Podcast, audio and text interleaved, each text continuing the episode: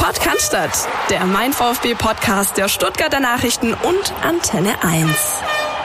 Ja, am Sonntagabend bis circa 19.50 Uhr sah das alles noch ganz gut aus und dann kam der späte Tiefschlag durch Florian Niederlechner 2-2 gegen den SC Freiburg. Hallo Philipp. Hallo Christian.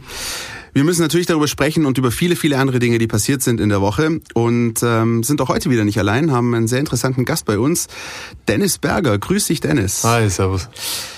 Ja, ist äh, auch ein äh, Gesicht und ein, ein Spieler, der den VfB auch gut kennt. Ne? Du hast äh, Anfang der 2000er äh, eine Zeit lang bei den VfB Amateuren damals noch gespielt. Ähm, Über, was heißt eine Zeit lang? Über 100 Spiele, über, wenn ich es richtig ja. weiß, oder? Ja, also. Und 20 Tore, wenn ich richtig bin. Äh, Bestimmt, so, wenn nicht ja. mehr.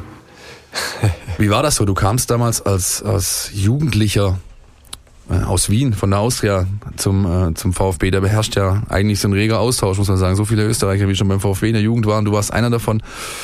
Wie war das so damals als, ähm, ja, als, als, als Kind oder Teenager, Heranwachsender, diesen Schritt überhaupt erst zu machen? Ja, der Anfang war schon extrem schwer. Also ich kam ja mit 14 und ja, da bist du noch ein kleines Kind. Also ich sag mal, das erste Jahr war schon äh, eine richtige Probe für mich von der Familie weg, dann ein anderes Land. Ich meine, Sprache war ja okay, das ja. hat ja gepasst. Ja, ja so halb, ne? Ja, aber man hört sich super an, muss ich sagen. Ja, jetzt ja. Nee, war schon äh, sehr extrem, die Umstellung. Aber ich wurde überragend aufgenommen, dadurch, dass ich dann im Jugendheim äh, gewohnt habe. Da waren äh, wir fünf, sechs Spieler eine Familie, die Chelseans haben äh, uns betreut. Die waren Tag und Nacht hier. Ja. Also es war schon angenehm. Also das war noch nicht das Internat, wie nee. es heute existiert, sondern du hast bei einer Gastfamilie quasi genau. mit mehreren. Okay. Wer war da noch so dabei? Ich fragen darf. Die Anfangszeit sogar Timo Hildebrand hat noch äh, da gewohnt, wo ich war. Und später, ja, ich weiß nicht, ob da jetzt bekannte Gerrit Müller, der ist noch bekannt. Äh, ja. ja. Später auch mal bei Kickers noch mal gewesen. Ja. Genau, aber, in Dresden. Ja, ja. Dennis, weil dir aber auch bekannt ist, das ist äh, Markus Weinzel, der jetzige VfB-Trainer. Du hast nämlich auch unter ihm bei Jan Regensburg gespielt genau. und deswegen werden wir auch darüber nachher noch im Verlauf unserer Sendung sprechen. Da kannst du uns bestimmt auch noch ein paar interessante Einblicke geben. Wir müssen natürlich nicht nur über dieses Spiel gegen äh, den SC Freiburg sprechen, natürlich auch über die ganze Geschichte rund um Guido Buchwald, die sich da am Montag beim VfB Stuttgart abgespielt hat. Ja, und ähm, dann wollen wir noch so ein paar taktische Fragen versuchen zu klären, nämlich gerade die Position 6. Ähm, denke ich auch jeder, der das Spiel gegen Freiburg gesehen hat, wird ähm, gemerkt haben, das ist so das große, große Defizit, das der VfB gerade hat. Und dann natürlich voraus. Das nächste Richtig. Spiel, es geht ja immer weiter, es bleibt ja nichts anderes übrig. Richtig, aber wenn wir den Dennis schon mal hier haben, dann würde ich gern auch noch ein paar Sachen wissen. Heutzutage ist es ja so, die, sag ich mal, die Kids, die im Profifußball ankommen, die werden immer jünger. Ja, ähm, 17-Jährige, 18-Jährige mischen da teilweise schon als Stammspieler in der Bundesliga mit. Du hast diesen Weg durchschritten. Bei dir hat's aber dann nicht ganz gereicht, um wirklich im, im, im erst, in der ersten Liga anzukommen. Ähm, wenn du so zurückblickst, was hat gefehlt oder ja, wie lief das damals einfach? War das schwerer auch damals, diesen, diesen Schritt zu machen?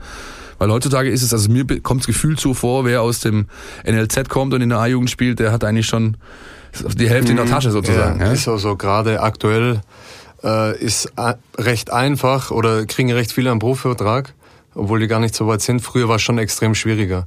Und wer da einen Profivertrag bekommen hat, das war schon äh, eine gute Auszeichnung und äh, gute Leistung. Dann den Sprung zu schaffen, ist wieder eine ganz andere Geschichte. Äh, bei mir zum Beispiel war es so, ich war dran im Trainingslager immer dabei, beim Mager zum Beispiel. Und die sind in dem Jahr äh, in die Champions League gekommen. Er hat mit mir geplant, hat mir gesagt, ja, du bist dabei im Kader und dann hat er halt eingekauft wie wild. Äh, ja. Den geholt, den geholt.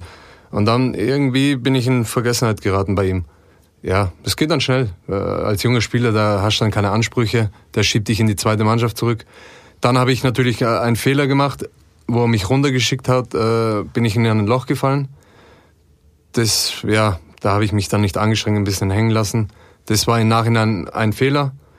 Ja, das war so. Trotzdem bist du ja, bist du ja, also zweite Liga bist du äh, gewesen, dritte Liga, einige, ein, einige Stationen. Über Umwege, ja. ja. Über ja. Umwege. Aber ja. nach dem VfB, ich war ja dann äh, bei den Amateure, bin ich dann raus und dann waren ein paar komische Schritte von mir oder ja, es war dann schwierig.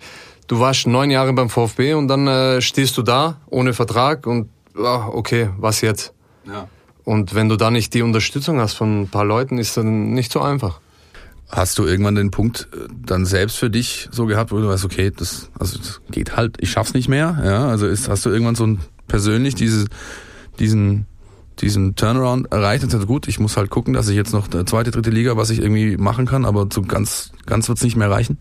Ah, an das denkt man jetzt nicht so. In Endeffekt habe ich ja jetzt keine Bundesligaspiele gemacht. Ich war zwar dabei, aber ja. jetzt äh, nicht wirklich die Einsätze und ja, dann findest du dich schon ab, sagst, okay, du kannst dritte Liga, zweite Liga. Ich war überzeugt von meinem äh, Potenzial, von meinem Können. Also das war nicht das Problem. Musst halt äh, wieder runterschrauben alles und wieder von neu anfangen. Das habe ich dann auch gemacht und äh, war okay. Wie ist es denn so äh, rückblickend, ähm, weil es ja, wie du gerade beschrieben hast, viele Höhen, Tiefen gab. Ähm, viele sagen dann so im Nachhinein, du merkst dann eigentlich erst in den Zeiten, wenn es dir nicht so gut geht, wer eigentlich wirklich so bei dir ist und, und, und dir, dich unterstützt. Und äh, viele sprechen von falschen Freunden und so weiter. Hast du das auch erlebt, dass es da dann irgendwie Leute gibt, die dann quasi immer so ein bisschen an deiner Seite waren und sich plötzlich ein bisschen rar gemacht haben und sich dann so ein bisschen die Spreu vom Weizen trennt? Ja, ich habe äh, immer schnell sortiert. Also meine Freunde sind immer noch die gleichen. Da kann ich jetzt nichts Negatives sagen. Was negativ ist, sind äh, zum Beispiel Berater. Mhm. Also es ist extrem und jetzt noch extremer, weil die jetzt schon eingreifen bei 14-Jährigen, 15-Jährigen, wo du es, ich glaube, eigentlich nicht brauchst. Wichtig ist ein stabiles Umfeld, dass deine Eltern da sind, das ist viel wichtiger. Und dann natürlich, wenn es nach oben geht, brauchst du schon wem, wem seriösen. Jetzt ist immer die Frage, wer ist seriös, wen kannst ja. du vertrauen? Und ich habe bin ein paar Mal auf die Schnauze gefallen, was das betrifft, ja. Also da wünsche ich mir schon, dass da, ich weiß nicht, wie man das ändern kann oder es ist nicht so einfach, auf jeden Fall. Für ja, die jungen Spieler so und so. Ja, klar. Da kommt jemand, macht dir, macht dir Hoffnungen, macht dir, setzt dir äh, Flausen in den Kopf und dann. Ja, ja und wenn es äh, zum Beispiel mal nicht, äh, nicht gut läuft, dann auf einmal erreichst du ihn nicht oder mhm. sagt, ja, ist gerade schwierig, immer das Gleiche. Ja. Kein Geld da, ja. Und du selbst bist ja, also wenn ich dran, du bist mit 18, wirst du offiziell erwachsen, aber im Kopf hast du noch jede Menge Flausen und weißt selbst noch nicht, ja. wo vorne und hinten ist. Du willst dich auf den Fußball konzentrieren. Ja. Äh, ich will jetzt nicht gucken, dass ich einen Verein für mich finde. Dafür sind die ja da. Ja. Aber auch wichtig ist, wie gesagt, wenn es nicht läuft, das ist das Wichtige, wenn du mal verletzt bist, dass die da sind für dich, dass die sagen, hey, wir haben einen Plan, ja. das sieht so und so aus, komm zurück, mach dich fit. Ja, aber das geht dann schnell, leider. Jetzt hast du ein zweites Standbein aufgebaut, betreibst im Stuttgarter Westen das Kiosko, kennen wahrscheinlich einige unserer Zuhörer, ähm, und spielst in der Landesliga bei Nafi noch. Bist da jetzt äh, erst im Winter wieder eingestiegen. Die sind auf Platz zwei, haben, haben gute Chancen, äh, so wie ich das sehe und so wie ich einen Hakan kenne, der, der da der Mastermind ist, der hat auch entsprechenden Ambitionen. Wie fühlst du dich da? Wie, oder wie siehst du auch die, die Chancen, die, die da noch sind? Also die Mannschaft ist äh, vom Potenzial her, ich glaube, die beste in der Liga. Ja. Äh, und die Chancen sind groß aufzusteigen. Also wenn alle fit bleiben, äh, denke ich, äh, werden wir es packen. Macht das für dich auch dann trotzdem, also wenn du, du hast, den, du hast auch schon den Dreier vorne dran stehen, ja, und es ist halt auch jetzt mal in Gänsefüßchen nur Landesliga, aber trotzdem ist, ist für dich der sportliche Anreiz noch da? Was? Ja, auf jeden Fall. Ich bin, habe einen kurzen Schritt gemacht in äh, äh, Kreisliga ja. nach Bonlan, ja. ah, äh, Botnang, ja. ASV Botnang. Und das war ein zu großer Schritt. Ja. Ich habe es gemacht wegen meinem Geschäft, äh, ja. weil ich nicht mehr so viel Zeit hatte. Dachte ich, ich äh, trete kürzer, ein bisschen niedriger, keinen Aufwand, aber das Niveau war mir doch zu schwach. Äh, ja, und deswegen habe ich gesagt, wenn ich noch ein bisschen weiterspielen muss das Niveau da sein. Ja, das ist natürlich bitter für mich, weil ich habe vor zwei Jahren mit der Eintracht noch gegen Botenang gespielt. passiert. Ähm, lass uns doch mal zum Spiel kommen. Äh, das zurückliegende. Und zwar zum VfB-Spiel. Ja, richtig. Ja. Hast du es gesehen, Dennis? Ja. Also Und Eindrücke, wie hast du so wahrgenommen? Ja, wie fast jedes Spiel. so durchwachsen mal. Äh, teilweise ordentlich äh, kann man zufrieden sein und dann äh, verlieren die wieder den Faden und ja, es zieht sich schon die ganze Runde so. Ich glaube, das ist was, was man tatsächlich wirklich festhalten kann. Ja, die haben immer nur Phasen drin, ja. die halt gut sind, wo du auch siehst, was für ein Potenzial eigentlich in der Truppe steckt, aber über 90 Minuten kriegen sie es nicht Ja, gebacken. aber genau da fehlen dann die Leute, wenn du die Phasen hast, äh, die da sind und auf die du dich aufbäumen kannst. Ja. Die hat der VfB einfach nicht. Ja, und das ist genau der Punkt. Das haben wir gerade noch mal durchgesprochen. Der VfB hat in dieser Saison bisher vier Siege gefeiert. Äh, gegen Augsburg, Nürnberg, Bremen und die Hertha. Und bei keinem dieser vier Siege hat er wirklich überzeugt. Das waren knappe Siege. Auch selbst in Nürnberg war es ein 2-0, aber 70 Minuten lang sah das gar nicht gut aus. Diese komplette Dominanz, dass der VfB einfach mal ein Spiel 3-0 gewinnt und alle hinterher sagen, so von der ersten bis zur letzten Minute war das echt eine ordentliche Leistung, die gab es bisher gar nicht. Nee, ich glaube, das hat, äh, ja, Dennis hat da schon einen Punkt angesprochen, der eben fehlt, diese Achse, die zwar auf dem Papier existiert, aber halt auf dem Platz nicht liefert. Äh, aber andererseits, das hast du ja mit Sicherheit in deinen vielen Stationen auch schon erlebt, Dennis, wie ist das, wenn es halt in einer Truppe nicht läuft, wenn, wenn dir einfach die Erfolge ausbleiben, wie schwierig ist es dann, wenn du jede Woche quasi vor der Aufgabe stehst, wir müssen jetzt diesen Turnaround schaffen, wir müssen jetzt irgendwie versuchen, diesen ominösen Bock umzustoßen. Das ist doch nicht so einfach. Man kann es ja nicht anknipsen wie ein Lichtschalter. Nee, nee, das ist klar. Äh, jetzt ist die Frage, äh, an was liegt?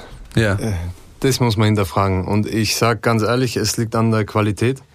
Äh, man kann, man gibt zum Beispiel, man holt junge Spieler mit hohen Ablösen und gibt denen eigentlich schon den Druck, du musst jetzt äh, sofort äh, abliefern. Aber ja. das geht gar nicht. Die, die haben nicht mal, der Maffeo zum Beispiel, hat er nicht mal in der Premier League, glaube ich, gespielt oder ein, zwei, wenn überhaupt. Nee, hat er nicht. Er hat in, in, in, Wie soll das sofort ja. funktionieren? Die Sprache kann er nicht, neue Mannschaft und jung ist auch. Du musst denen, wenn, Zeit geben. Und das ist das falsche Signal auch mit den jungen Spielern. Also jetzt abgesehen von diesem Sprachenproblem, das du ja nicht hattest, aber erkennst du dich da ein bisschen wieder? Fühlst du da ein bisschen mit, wenn dann so ein, so ein junger Spieler aus Spanien, Kroatien oder sonst wie kommt mit, mit 19, 20 Jahren und denkst auch so, hm, ist halt nicht so einfach. Das auf jeden Fall. Äh, es ist immer, du brauchst immer dann Anlauf, wenn du, egal wo hinkommst zu einer neuen Mannschaft, wie du aufgenommen wirst. Ich denke, da werden die kein Problem haben. Aber es ist immer noch eine Bundesliga und das vergessen dann viele. Wenn die dann holen junge Spieler, nochmal, wenn die in die dritte Liga kommen, zweite Liga, dann könnte man die eher einbauen. Aber eine Bundesliga ist schon eine andere Hausmarke. Ja, das muss, hat er schon nicht unrecht. Du mhm. wirfst die Jungs ins kalte Wasser ja. und sie müssen sofort schwimmen. Wenn es nicht funktioniert, hast du keinen, der, äh, der, an dem sie sich aufrichten können und ja, genau. dann sind wir wieder bei der Achse. Und, und nicht jeder ist irgendwie so ein Jaden Sancho, der quasi einfach ja, reinkommt und ja, dann einfach komplett nein, das, das sind Ausnahmen der Regel, Leute. Ja. Also so, so realistisch muss man und sein. Er hat aber auch die Zeit bekommen. Ja. Im ersten Jahr war auch ein bisschen Piano. Ja. Äh, was ich noch dazu sagen wollte, was extrem ist, also ich finde immer, wenn du Erfolg haben willst, ist wichtig eine Abwehr. Ja. Und jetzt zum Beispiel, die holen jetzt einen 18-Jährigen aus der Türkei. Alles gut, der kann top sein oder ein Talent sein, aber die hauen ihn gleich rein und vermischen wieder alles. Normal in der Vorbereitung musst du schon alles, äh, deine Viererkette muss stehen, die Abläufe, die haben gar keine Abläufe. Wie soll das funktionieren? Ich kann es mir nicht vorstellen. Sieht man ganz oft, äh, da kommt man dann auch zum Thema Spieleröffnung. Wenn sie dann mal irgendwie einen Ball gewonnen haben, der dann ballführende Spieler und der weiß gar nicht, was passiert äh, oder wo er hin soll. Denn manchmal nimmt er einfach den, quasi den Scheuklappen und läuft halt mal nach vorne und mal gucken, was passiert. Aber da hast du zum Beispiel, und das war nicht bei Freiburg, äh, so stark, hast du sofort gesehen, wenn die, ähm, wenn die einen Ballgewinn hatten, dann hatten die ersten fünf, sechs Pässe, die, die saßen einfach, weil jeder ja. wusste, wie läuft der andere, klar. die Abläufe sind klar. Und das ist beim VfB einfach nicht der Fall und sorgt dann auch dafür, dass du, ja, dir zwar, du holst dir zwar ein, ein, kleines Erfolgserlebnis durch diesen gewonnenen Zweikampf, den Ballgewinn, und es verpufft sofort. Zielstrebigkeit ist so ein bisschen das Stichwort. Und das ist das, was dem VfB abgeht. Äh, ganz oft die Situation, ich glaube, wie viel waren es? Deutlich über 60 Prozent Ballbesitz in ja, diesem ja. Spiel, aber rausgekommen ja. ist nicht wirklich viel dabei.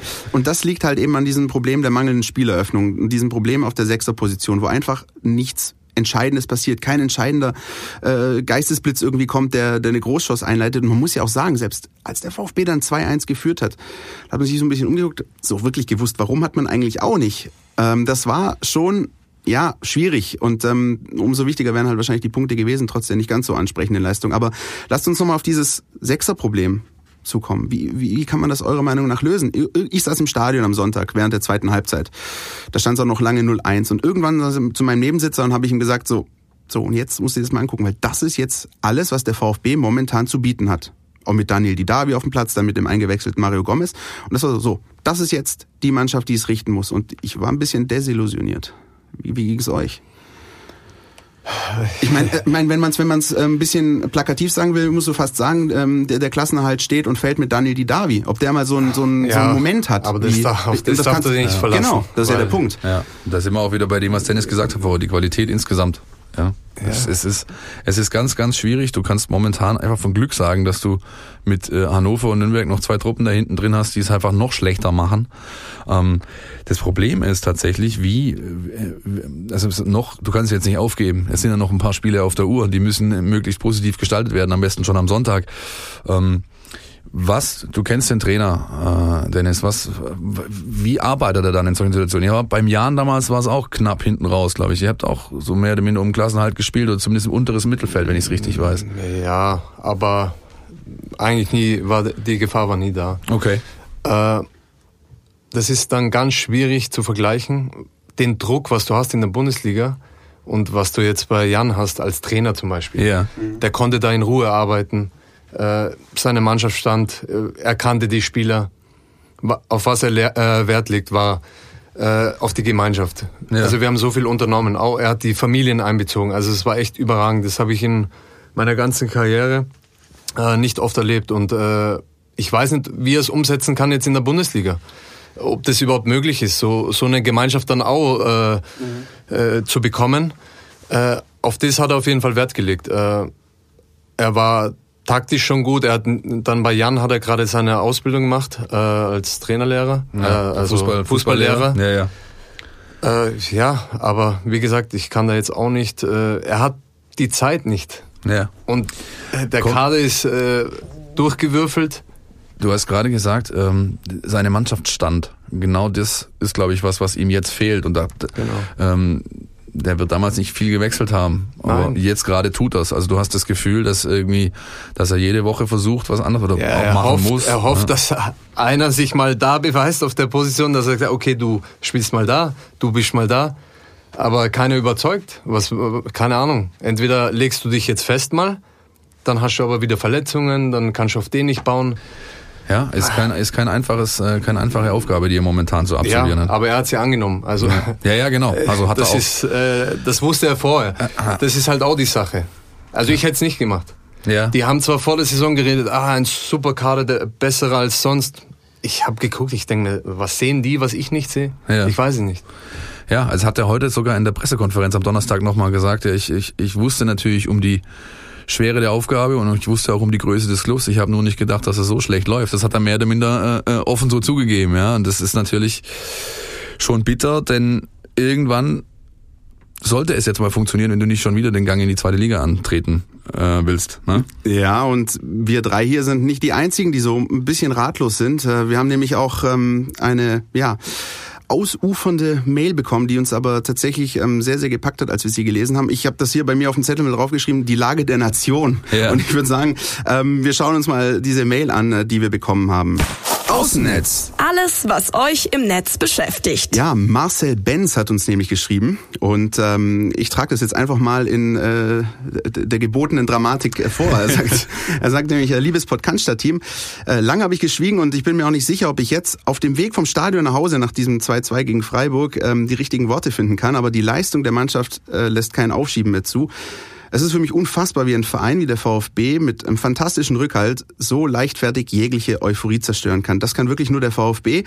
Die Aufbruchstimmung war spürbar in der Fanszene und, und wurde direkt mit der Niederlage gegen Rostock äh, quasi ein bisschen zerstört. Und ähm, ja, das schon öfter in eurem Podcast erwähnte Spiel gegen Mainz, dass man mal verlieren kann, wie es ja so schön gesagt wurde, hat noch weiter zur Zerstörung dieser Euphorie beigetragen. Und jetzt so sagt ähm, Marcel, sieht man die Verunsicherung der Spieler in jeder Aktion. Ein Gegentor nach drei Minuten, das ganze Schema ist wieder über den Haufen geworfen. Und ähm, die Schiedsrichterleistung will ich gar nicht ansprechen, sagt er, es war nicht unbedingt seine Schuld. Es ist für mich unbegreiflich, wie eine Bundesligamannschaft in der 93. Minute so ein billiges Gegentor bekommen kann. Spätestens mit dem Unentschieden hat der VfB den Freiburg, äh, gegen Freiburg hat der VfB den Rückhalt in der Fanszene seiner Ansicht nach verloren und er stellt offene Fragen einfach mal so in den Raum. Das sind ähm, die Fragen, die ja, sich wahrscheinlich auch viele stellen. Ist Weinziel der richtige Trainer? Könnte möglicherweise echt noch ein Trainerwechsel einen Impuls liefern? Welchen Anfl Einfluss hat die stetige Antistimmung gegen Reschke und Dietrich? Und ähm, wer will sich dieses Präsidium überhaupt noch antun? Haben wir als VfB Stuttgart, so fragt er, das Glück, dass Nürnberg und Hannover in dieser Saison wirklich schlechter sind und hinter uns bleiben? Und dann gibt er so ein bisschen selbst die Antwort und sagt, ich für meinen Teil glaube heute nicht mehr daran, dass der VfB die Klasse hält. Mit ein bisschen Glück reicht's vielleicht für die Relegation, aber mehr ist in diesem Jahr für ihn nicht drin. Viele Grüße, macht weiter so. Marcel, ein ernüchterter Dauerkartenbesitzer. Und das hat er nach dem Spiel geschrieben, dass er da Direkt noch auf meinem dass, dass er da noch nüchtern war. Ist, also ich, ich das, das Spiel aber musste man sich eigentlich schön trinken. Das so Schlimme ist, wenn du, wenn du nach so einem Spiel, wenn du deinen Einsatz hattest und dann deine WhatsApp-Nachrichten so plopp, plopp, plopp, plopp und ja, dann weißt ja. du langsam, was los ist, da, da staut sich das alles so ein bisschen auf. So, viele Fragen auf einmal, sehr, aber ja, das trifft so ein bisschen die, die Gemütslage wieder, so in der Fanszene. Was, was ist hier los? Wo fangen wir an? Wo hören wir auf? Ja, man, man muss ja nur das, was wir bisher schon gesprochen haben, so ein bisschen rekapitulieren. Keiner, du findest keinen richtigen Ansatz, weil es nicht den einen Kern des Übels gibt. Es sind ganz viele Ebenen. Ja. Ähm, der Verein gibt ein unfassbar schlechtes Bild ab in seiner Außendarstellung. Das fängt bei den Entscheidern an. Ähm, ähm, natürlich hört, hört bei der Mannschaft aus, äh, auf. Ja. Ich meine, glaube ich, wenn, also das weiß Dennis selber, wenn du, wenn du so eine Mannschaft kicken siehst und die kommen jetzt nächste Woche zu dir, vor denen hast du doch, also Angst sowieso nicht, aber wahrscheinlich mangelt es da sogar an Respekt, weil du denkst, hey, die kommen her, die tun doch KMB, die nehmen hier kurz auseinander und schicken sie mit einer Packung wieder heim, oder? Ja, gebe ich dir recht. Äh, jetzt ist natürlich, äh, die müssen sich äh, klar machen, wenn die jetzt weiter so Unruhe reinbringen, auch wie, wie angesprochen, wie er sagt, mit Reschke und Dietrich, dann wird es noch extremer. Jetzt war der Vorfall mit dem Buchwald auch noch. Ja. Das schadet natürlich auch. Und das wird so nicht besser. Jetzt musst du irgendwie da auch Ruhe, jetzt musst du, einer muss auch dem Machtwort reden dass die Mannschaft auch in Ruhe arbeiten kann, weil sonst wird es immer schlimmer. Ja, der Weinzel hat heute äh, gesagt, also von wegen, dass das würde die, die, die Causa Buchwald würde keine Unruhe in die Mannschaft tragen, denn so Leute wie Akassiba beispielsweise, die kennen den nicht mal. Aber natürlich, also. Die Spieler trifft's in dem Fall nicht so, aber es ist wie so ein kleiner Prozess, der, das fängt da an beim Buchwald, hört aber irgendwann äh, beim Abstieg dann auf. Ja, klar. Also ich, ich bin auch nicht seiner Meinung, dass das überhaupt nicht dass es überhaupt keinen Einfluss hat. Ja, das ist, wie du sagst, es muss jetzt irgendwann mal muss wenigstens mal erreicht werden, dass man mit einer Zunge spricht, aus einem Guss agiert, genau. dass einfach Ruhe da ist, dass diese Truppe sich auf diese ähm, Endspiele, die sie noch hat, einfach konzentrieren, konzentrieren kann. Und das sind noch ein paar. Also jetzt die Flinte ins Korn zu werfen, halte ich für vollkommen äh, den, den, den falschen Ansatz. Aber wie gesagt, wie Dennis sagt, das, das braucht jetzt einfach mal eine klare Linie und Ruhe. ja. ja.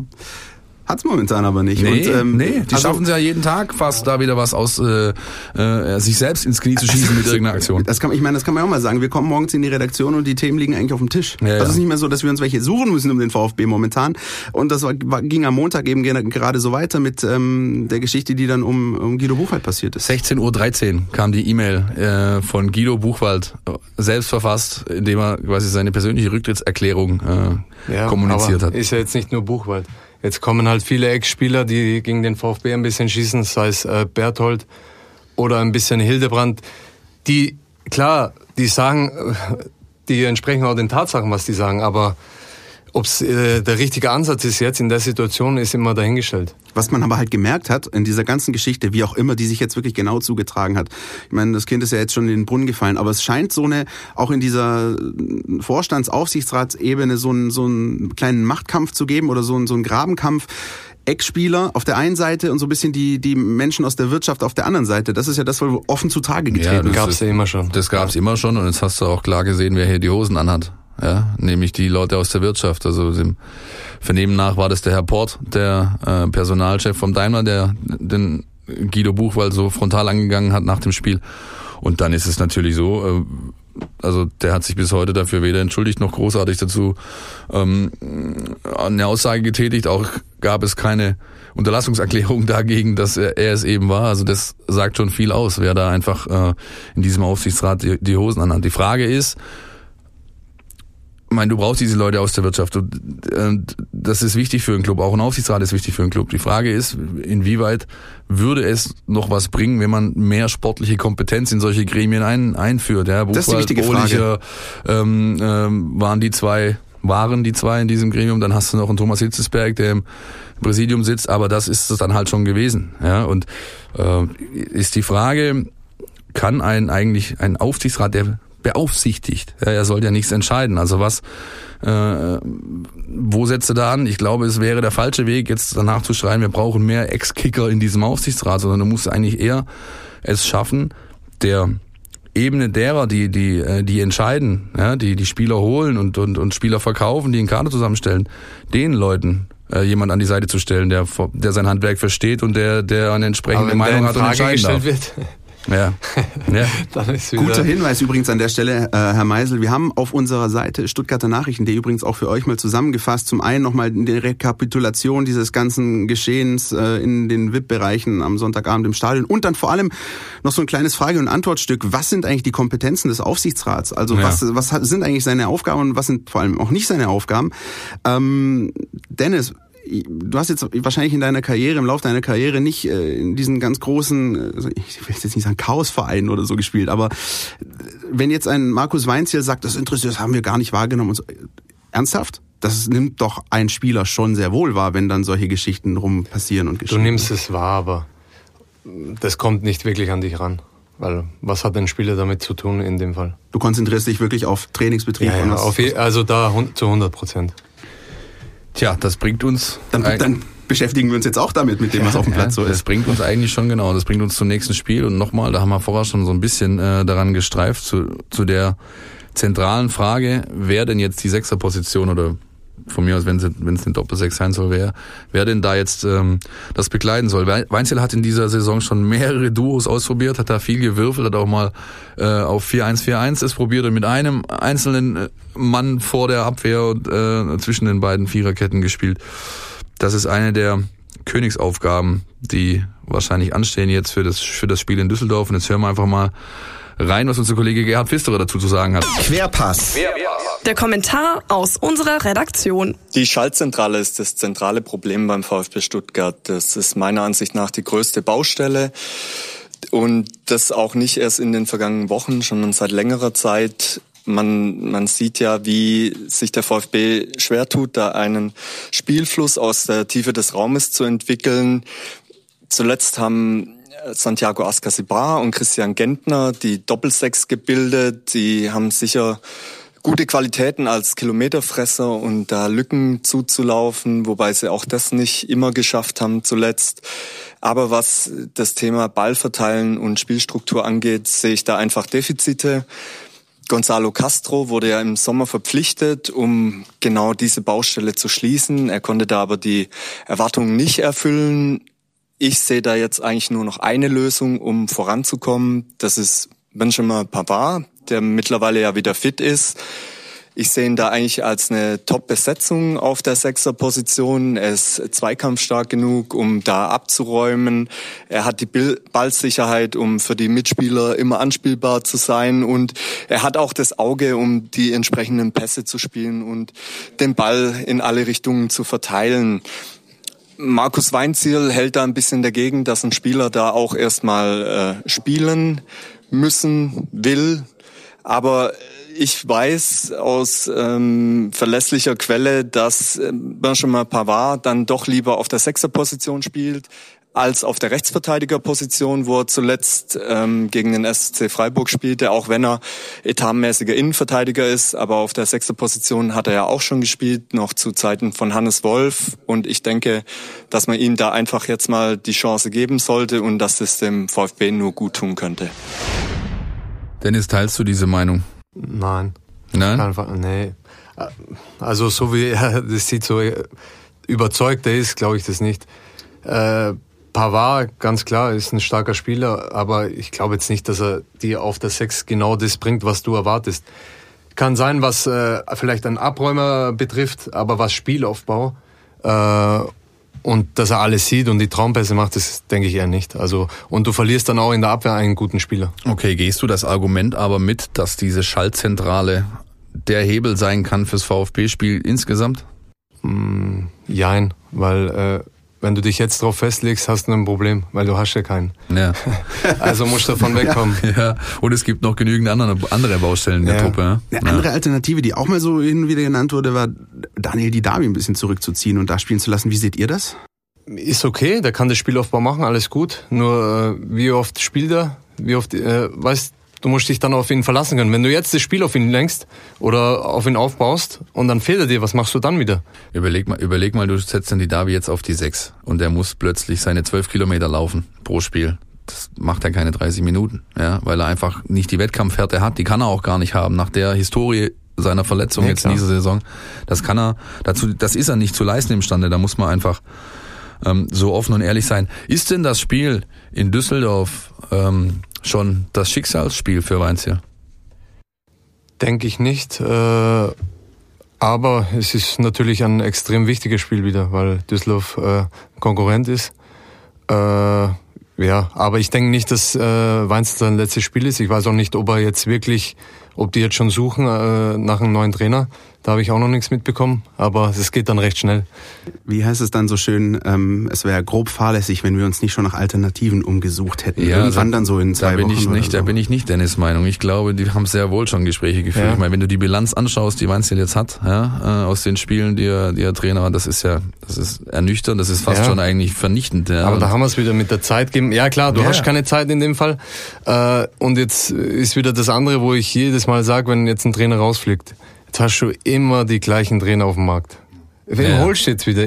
Es sind immer ja, die gleichen und ja. Du kannst jetzt nur noch den, du kannst den, nur noch einen Feuerwehrmann. Äh, Aktionismus, purer ja, Aktionismus. Genau, ich richtig. bin. Ich, ich sage, ich nochmal, ich möchte betonen, ich sage nicht, dass ich das für richtig halte, äh, den Trainer zu wechseln. Im Gegenteil. Äh, meiner Ansicht nach musst du das jetzt durchziehen mit dem, mit dem Konstrukt, so wie es jetzt existiert. Ähm, aber ich glaube, dass sie da unten schon so äh, das Nervenflattern haben, dass sie auf jeden Fall Alternativen äh, ausloten. Ja, das muss ja nichts heißen. Bestimmt. Äh, ja. Also ich bin der Meinung, ähm, ich, ich kann noch nicht in die Glaskugel schauen, aber wenn das je am Sonntag schief geht und wenn es auch noch möglicherweise krachend schief geht, dann ähm, erwarte ich am Montag am Cannstatter Vasen Domino Day. Jetzt wollen wir aber erstmal hören, was Markus Weinz hier von dem Spiel erwartet und wie er die Fortunen sieht und ob da, ja, wie die Rollenverteilung einfach so aussieht.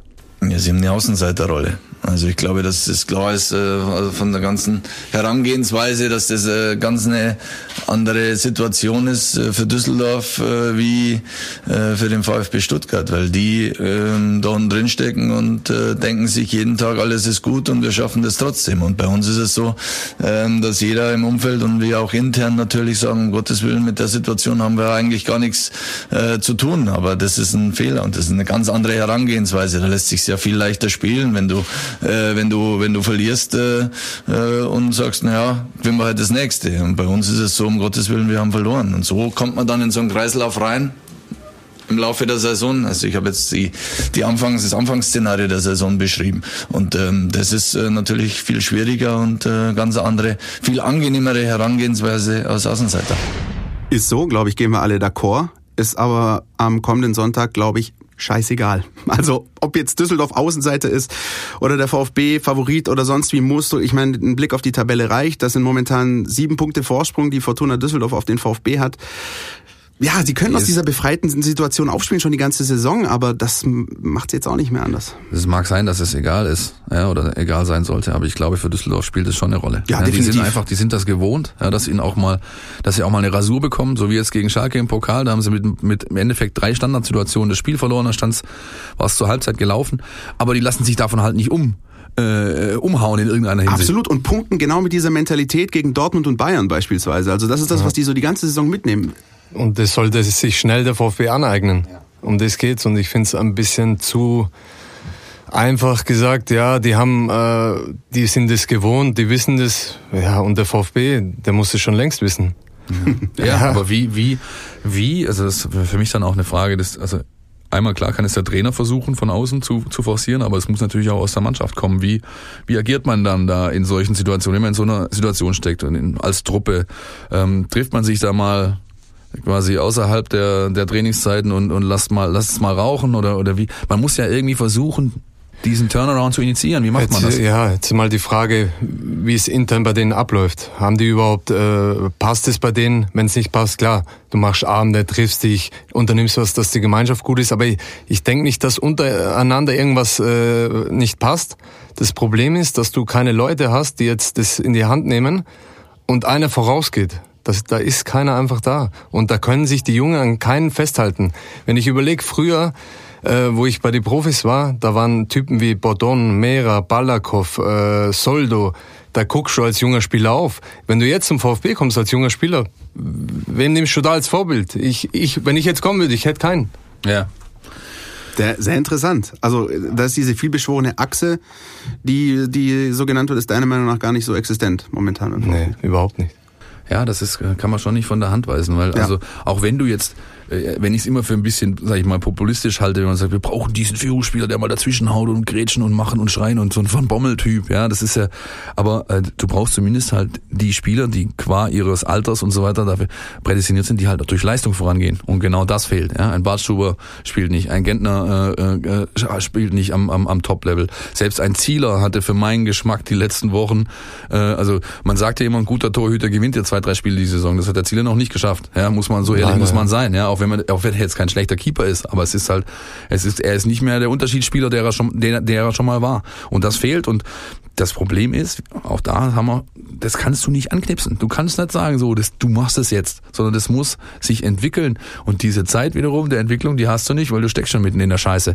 Ja, also es ist wirklich, wirklich äh, äh, nicht einfach. Und man weiß eigentlich gar nicht, wo man zuerst anfangen soll. Dennis, wie siehst du das? Hast äh, Hand aus Herz, hat die Truppe, bleibt sie drin? Ja, ich hoffe es, aber die werden bis zum Schluss unten mitspielen, ist ja klar. Ja. Also ich kann mir nicht vorstellen, dass da jetzt so ein äh, Umschwung ist, dass die auf einmal loslegen und äh, viele Spiele hintereinander gewinnen werden. Äh, also so wie letzte Saison beispielsweise ja. hinten raus, dass sie da diese, diese Serie gefahren haben. Aktuell kann man sich nicht vorstellen. Äh, ja, also ich denke bis zum Schluss auf jeden Fall. Ja, und die, und die Tabelle, die eicht sich gerade so langsam ein. Also es ist ja nur so, yeah. dass drei Punkte Rückstand auf ähm, meine, Platz 15, drei Punkte Vorsprung auf Platz 17. Du, also wenn du wenn du gegen Düsseldorf verlierst, hast du zehn Punkte auf die. Wie willst du denn das noch aufholen groß? Also da musst ja schon, da musst du ja flawless bleiben hinten raus und das werden sie dieses Jahr nicht nochmal schaffen. Ey, Philipp, ich, da bin ich bei ihm. Wenn dir jetzt in diesem Moment einer den Relegationsplatz anbieten würde, würdest du unterschreiben? Na klar. Ja? Selbstverständlich.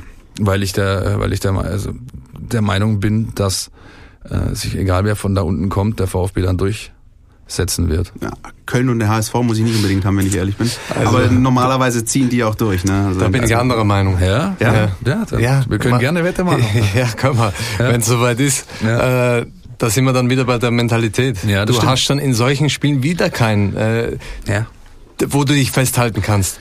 Das wird dann extrem schwierig. Also da hätte ich Angst davor. Du hast, die da hat auf jeden Fall die besseren Argumente auf seiner Seite, als ich die habe. Das ist ja logisch. Natürlich, klar. Das ist vollkommen richtig, weil da brauchst du dann wieder diese, diese, diese Typen, die einfach da durch dieses Stahlbad gehen können und vor allem den anderen halt so viel Halt bieten, dass sie die Leistung positiv beeinflussen. Und, und ob die Mannschaft gerade spielerisch stärker ist als die Mannschaften, die in der zweiten Liga gerade oben rumspielen, wage ich auch mal zu bezweifeln. Das heißt, es wäre dann eher so ein, ja, wir gucken schon ganz weit voraus, aber, aber es ist natürlich schwierig, ne? Ich glaube. Musst du ja. ja es bleibt dir nichts anderes übrig, ja? Ja, normal von der, von der Qualität muss reichen. Weil sonst, wie gesagt, hast du es eh nicht verdient. Äh, das wird sich dann eh zeigen. Aber auch so eine Sache, ich weiß nicht genau, vielleicht wisst ihr es, ähm, zum Beispiel mit Gomez, wie das war gegen Bayern die Aussage, äh, hat es so gestimmt, wie er gesagt hat, wegen welche genau meinst du beim Hinspiel? Oder beim Rückspiel jetzt? Und jetzt, dass, dass ihm nichts ausgemacht hat sozusagen, dass er auf der Bank saß, oder? Naja, dass er so gesagt hat, lass lieber den anderen spielen, weil er schneller ist für die Bayern oder ich weiß nicht, ob das so stimmt. Ich meine, wenn das stimmt, ist das schon, äh, keine Ahnung. Das immer wieder. Da kannst du als junger Spieler, der, der sagt, nee, der andere soll spielen, ich pack's nicht mehr gegen Bayern. Was soll denn das? Ja, das ist, das, so kann das man ist, definitiv argumentieren. Das ist auch man sehr kann, interessant. Man kann auch so argumentieren, so wie wir es getan haben, oder ich im Speziellen, dass er sagt, ich halte das für eine menschlich sehr reife Entscheidung, wenn er sagt, der Trainer verspricht sich von diesem Konstrukt deutlich mehr. Aber Dennis hat natürlich vollkommen recht. Wie wirkt denn das auf die ganzen jungen Hunde, die sehen, hey, unser Sturmführer geht freiwillig auf die Bank, weil er sagt, ich, ich, ich bin nicht der Richtige für diese Situation. Das hat natürlich eine Auswirkung, das vollkommen ist, richtig. Äh, genau der Perspektivwechsel, weswegen wir uns so kompetente Gäste hier reinholen. Das ist ja. aus der, genau, aus der Perspektive habe ich das selbst jetzt auch noch gar nicht verfolgt. Das ist echt spannend. Ich meine, dieses Problem Mario Gomez, das stellt sich jetzt zumindest am kommenden Sonntag gar nicht, denn äh, aufgrund der gelb-roten Karte ist er gesperrt. Stellt sich dann die Offensive wieder von selbst auf, eurer Meinung nach? Ja, du hast Donis und Gonzales, oder? Ja. Ja. Mein Gonzales ähm, muss man ja bei aller, bei all seinem Übermut und bei all seinen Chancen, die er liegen lässt, muss man sagen, in den letzten äh, in den letzten drei Spielen hat er zumindest mal geliefert, ja, mit, äh, auch wenn es nicht für einen Erfolg gereicht hat in Form von drei Punkten, aber ja, mit zwei Vorlagen und einem genau. Tor, das ist, das ist schon mal in Ordnung. Und man man merkt, dass da genau diese Phase, also so ist mein subjektives Gefühl, die Dennis auch angesprochen hat, dieses Ankommen eines Spielers aus einem anderen Kulturkreis in den neuen, in den neuen und in bei einer anderen Mannschaft. Man merkt, dass das da ähm, so Richtung Abschluss geht bei ihm. Also ich, bei ihm habe ich echt das Gefühl, der hat, ähm, der hat sich freigeschwommen, wie man mhm. so schön sagt. Ja, auch ich meine gerade die zwei Vorlagen gegen Freiburg, die waren ja jetzt auch nicht ohne. Ja. Dazu hat er ähm, getroffen jetzt auch neulich. Also da ist schon Hoffnung da. Ähm, aber es gibt auch auf der anderen Seite beim kommenden Gegner des VfB ein paar Spieler, die ziemlich heiß und motiviert sein werden. Es gibt nämlich auch den einen oder anderen Ex-Spieler, der bis vor kurzem noch das Trikot mit dem Brustring getragen hat. Ähm, auch eine interessante Geschichte. Ja klar, die werden sich natürlich, die werden sich natürlich strecken. Ist ja logisch. Marcin Kaminski ist, ist nur verliehen.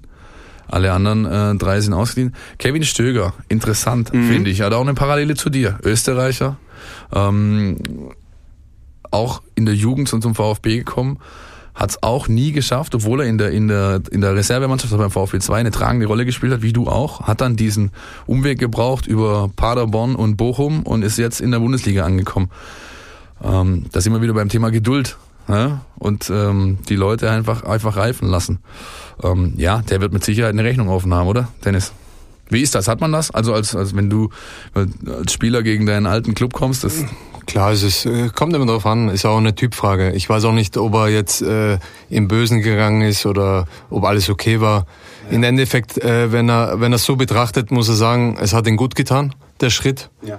Also von daher dürfte jetzt auch, er wird sich freuen, und er wird sein Ding machen. Ich denke nicht, dass er ah, jetzt gegen den VfB irgendwas, dass er da beweisen muss. Glaube ich nicht. Ich finde zum Beispiel solche Personalien ganz spannend wie Jean Zimmer. Also so, so Spieler, die dann wirklich auch in der zweiten Liga eigentlich dauerhaft äh, so eingesetzt wurden und dann irgendwann ihnen so der Sprung so gefühlt, es wurde nie so gesagt, aber nie so zugetraut wurde und die jetzt trotzdem etablieren in der gleichen Spielklasse wie der VfB Stuttgart. Ja, und ja, das ist dann schon spannend. Da, ähm, und vor allem, also sagen, lass mal Kevin außen vor, aber die, also Zimbo, äh, Marcin und Jean, das sind einfach Mentalitätsspieler. Aber ich hätte ihn auch nicht gehen lassen. Also ich mag solche Spieler, auf den kannst du dich verlassen. Der lebt dann immer für den Verein. Das siehst du den an. Mhm. Keine Ahnung. Und mir gefällt der. Der bringt Power rein. Ja. Ja, das bringt er jetzt bei Fortuna Düsseldorf. Ja. Bin mal gespannt, wie das am Sonntag läuft. Ja, wollen wir Tipps abfragen? So spontan? Der Gast? Bitte? da lacht er. Ähm, ja. Ich bin mal 2-1 VfB. Mhm. Bitteschön, Chris. Oh. Ich muss ja. ja. War nicht. Äh ich ich glaube, ich befürchte, ähm, ich bin echt normalerweise eine Frohnatur, aber ich glaube, Düsseldorf gewinnt 1-0. Das ist auch mein Tipp, ja. Ich mhm. glaube nicht, dass der VfB es schafft. Ich glaube, er zerbricht an der Erwartungshaltung wieder einmal und ähm, hat damit endgültig, glaube ich, sein sein Schicksal besiegelt, dass es halt nur noch um äh, 15 oder 16 geht. Aber ich um dachte, ihr seid VfB-Fans. Ja, ja, aber das... Äh, Neutrale Beobachter. Nachdem du vorgelegt hast, können wir jetzt mal aus dem Nähkästchen... Nee, nee, nee. Also es ist... Ich, ich kann es mir momentan einfach schwer vorstellen, weil mir der... der dieser Hoffnungsschimmer fehlt. Du siehst einfach auf so vielen Ebenen nichts, was dir in irgendeiner Form... Äh, ja, die die Möglichkeit gibt, daran zu glauben, dass es dass einfach ein Turnaround kommt. Was einfach mal helfen würde, ja, um doch mal ein bisschen Optimismus reinzubringen, wäre halt ein frühes Tor. Wenn das irgendwie mal klappen würde, ja, dass du einfach mal, dass du in so ein Spiel reinkommst wie der SC Freiburg jetzt am Sonntag. Ich glaube, das würde schon extrem helfen innerhalb eines Spiels. Das hat man auch in der letzten Rückrunde gesehen. Das war ganz oft der Schlüssel. Ja, Im Endeffekt hat da fast in jedem Spiel gefühlt die erste Aktion gesessen. Gomez hat aus nichts Buden gemacht. Ja. Und dann kannst du ein Spiel ganz anders gestalten, ist doch logisch. Wenn du eine Führung im Rücken hast in den ersten zehn Minuten, dann kannst du dich halt auch mal hinstellen und sagen, so, jetzt mach dir mal. Und dann gucken wir mal, wo, wo, wo wir rauskommen. Gut, wir fahren noch einen Jingle ab, Dennis, ich erklär's dir gleich. Entweder oder. Unser Podcast Tiki Taka. Ähm, du kriegst jetzt entweder oder Fragen gestellt und entscheidest dich und im Idealfall begründest du deine Entscheidung, warum du dich so entschieden hast, ja? Ja. Ähm, die erste, glaube ich, weiß ich, ähm, wie du dich entscheiden wirst. Kaffee Milch und Zucker oder blank? Blank. Siehst du? Habe ich nicht gewusst. Das habe ich tatsächlich gewusst. Ähm, ja, ein guter Kaffee braucht nichts, ne? Richtig? Darf man nicht äh, kaputt machen. So sieht's aus. Lieblingsposition. Zentral oder auf dem Flügel? Flügel. Ja? Immer schon. Immer schon gewesen? Hat Ausgebildet worden, längs Mittelfeld. Ja. Dann später rechts, links, ändert nichts. Ändert nichts. Nee. Er hat einen linken Fuß, er hat einen rechten Fuß. Ja. er geht links vorbei oder er geht rechts vorbei. Ja, ja. Ähm, die Stadt der Wahl, Wien oder Stuttgart? Ja, ganz klar Wien. Ja? Ja.